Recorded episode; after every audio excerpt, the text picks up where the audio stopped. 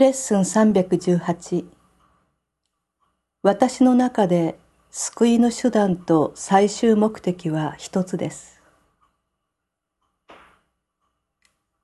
私の中で救いの手段と最終目的は一つです。聖なる神の子である私の中では、この世界を救うための天国での計画のあらゆる部分は調和しています。どの部分も皆一つの目的と一つの意図だけを持つとき、対立し合うものなどあるでしょうか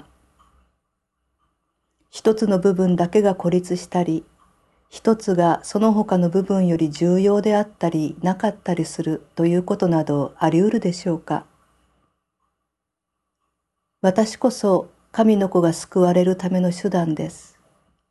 なぜなら救いの目的とは神が私のうちに置かれた罪のなさを見出すことだからです。私は自分が探し求めているものそのものとして創造されました。私こそこの世界が探しているゴールです。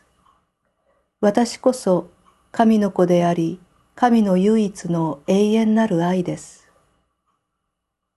私は救いの手段であるだけでなく、救いの最終目的でもあるのです。父よ、私が自分のために和解を受け入れるようにというあなたの願いの中で、あなたが差し出してくださる役目を私が引き受けられますように。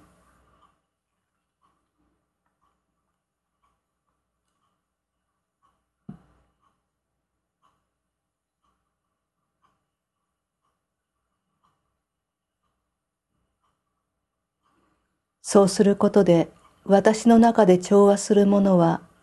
確実にあなたとも調和するからです。